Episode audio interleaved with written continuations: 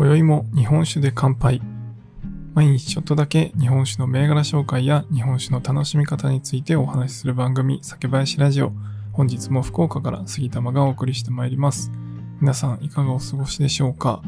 え昨日ですね、今進めているオリジナルタンクプロジェクトの一番最初のコンテンツとして主質設計会議をさせていただきました。昨日お越しいただいた方、本当にありがとうございました。まあ、それを終えてですね、まあ、ちょっと感想というか、えお話ししたいなと思います。今夜も最後までお付き合いください。というわけで、えー、昨日ですね、主質設計会議ということで、まあ、オリジナルタンクプロジェクト、すでに参加していただいている方もたくさんいらっしゃるんですが、えー、まあ、簡単にご説明すると、まあ、みんなで一本ですね、丸々タンク一本を応援していただける方から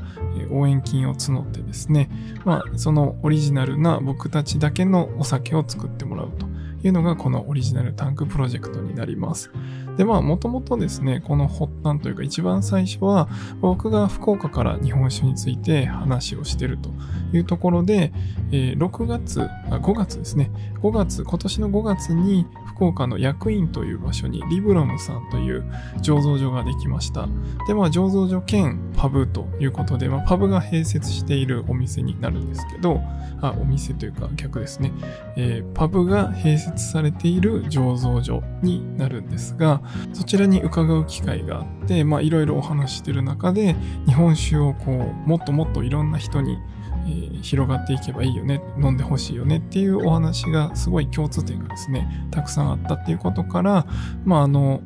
タンク丸々1本ですね、もし応援していただける方が募ることができれば、えーオリジナルなお酒作ることできますよっていうお話を、えー、伺ってですね。で、あの、じゃぜひやらせてくださいということで始まったプロジェクトになります。で、あの、ありがたいことに皆さんから応援していただいて、そのオリジナルタンクプロジェクト、まあ、65万円集まればできるということで、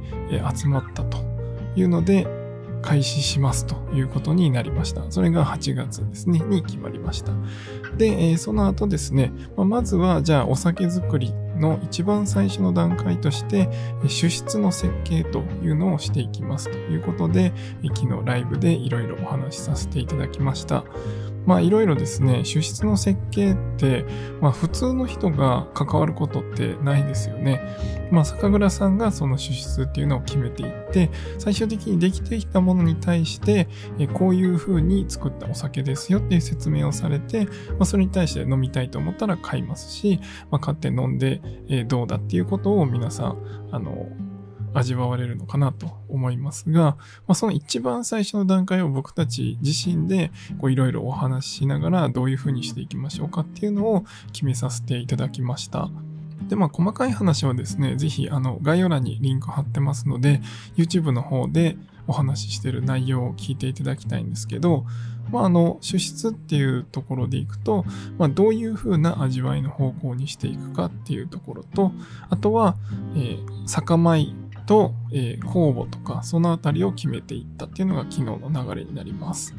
で、まあ、もともとこのオリジナルタンクプロジェクトを始めたきっかけっていうのは、先ほど言ったみたいにもっともっと日本酒をたくさんの人に飲んでほしいよねっていうとこから始まったので、まあ、多くの方に飲みやすい、まあ、日本酒がむしろマイナスイメージであんまり飲みたくないというか苦手だなと思ってる方も飲みやすくなるような、まあ、そういった酒質の設計にしたいよねという話から始まりました。でそうなると、じゃあ、香りっていうのも結構いい香りというか、フルーツっぽい香りですね。まあそういった香りの方がいいよねとか、えー、割とこうさっぱり飲める方がいいけど、まあそこに甘みの要素も欲しいよね。あの、日本酒って結構ね、アルコール感が強くて飲みにくいって感じる方もいらっしゃるので、まあそういった意味で、こうさっぱりちょっと酸味もあるけど甘みもあるような、そしてアルコール度数を13度っていうところで、まあ低く抑えることによって、まあ、口当たりのアルコールの刺激とかそういうのを抑えて柔らかいですっきり甘く甘酸っぱいようなそういった酒質にできればなっていう話を昨日させてもらいました。もうね、この辺もこう、いろいろ聞きながらですね、酒、そういうのにしようと思ったら、酒米ってどういうのを選べばいいんですかとか、まあ、その香りを高くするんだったら精米部合を下げた方がいいんですよとか、そういったものを一つずつですね、教えていただきながら、まあ、じゃあこういう風にしていった方がいいですよねってお話をしました。まあ、ただですね、まあ、一定、あの、制約条件はいろいろあってですね、まあ、例えば、もう今年の作付け、まあ、あの、お米の農業の方ですね、どれぐらいのお米をどの種類で植えるかっていうところっていうのは、次の酒造りの量を見込んで作付けをしてもらうっていう流れなんですね。で、今は、まあ、もう酒、作付け終わった後にお話をしちゃってるので、まあ、すでにもう契約されてる農家さんは、言われた量を作付けして、それを収穫して出荷するっていう流れになるので、まあ、そこから余った分、の中から選ぶしかないというところがどうしてもあります。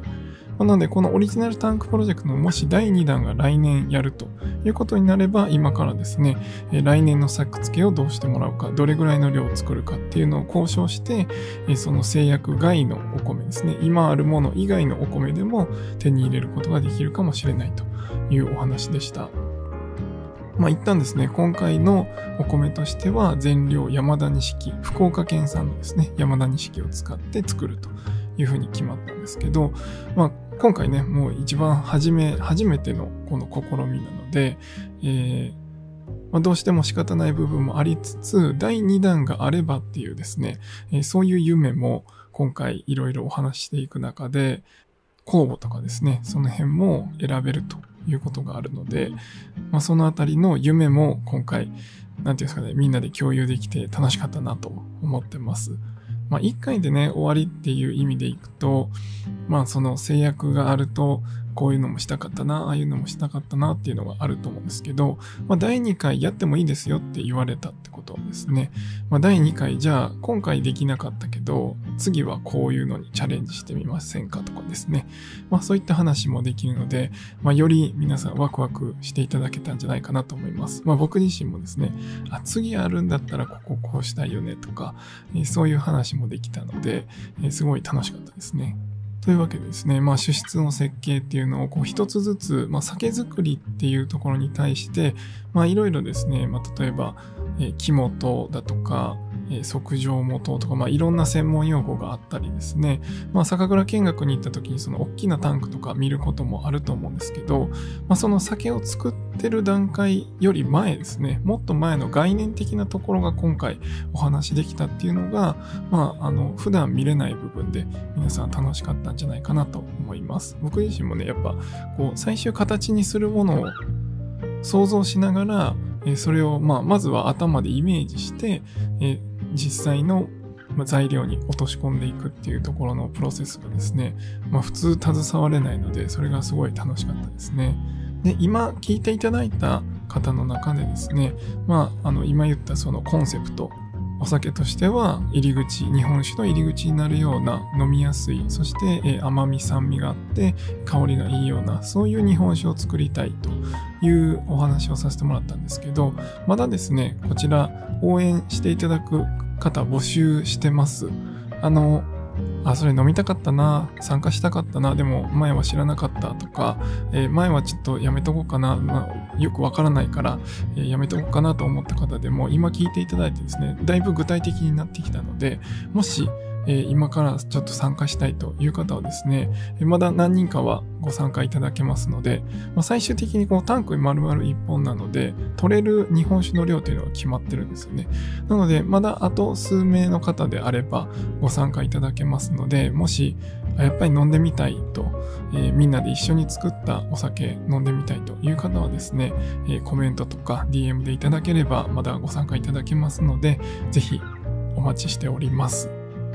このお酒ね、え、今年中には皆様の手元に届くかなと思いますので、まあ、次はですね、副原料といって、まあ、その他の醸造酒になるので、最後発酵中に何か入れる必要があります。今、リブロンさんで作ってるお酒に関しては、エディブルフラワーという、まあ、お花を入れてその香りを出すという風なお酒を作られてるんですけど、まあ、それに限らず、まあ、何でもいいんですよね。副原料、食べれるものであれば、どんな要素でもいいので、まあ、それを入れることで、普通の日本酒では出せないプラス1の要素、え、香りだったり、え、ちょっとした味わいだったり、そういったところに、え普通の日本酒にプラスできるというところが、まあ今回のアクセントとして、えー、すごい楽しいところのもう一つのポイントでもあるので、まあそれを今アンケート取ってるところです。まああの、今ご参加いただければそのアンケートにもですね、ご参加いただけますので、ぜひご連絡いただければと思います。いやー、どんなお酒になるんでしょうね。楽しみです。ぜひぜひ、また、あの、この企画についても、この音声配信でも皆さんにご報告していきますので、えー、ぜひ応援していただいている方は一緒に楽しんでいただいて、えー、もし参加されてない方もですね、こういうこう進めていくところをぜひ一緒に追っていっていただければと思います。では今回は以上にしたいと思います。酒ピース、お酒のご縁で人がつながり、平和な日常に楽しみを。お相手は酒林ラジオパーソナリティ杉玉がお送りしました。また次回の配信でお会いしましょう。良い夜をお過ごしください。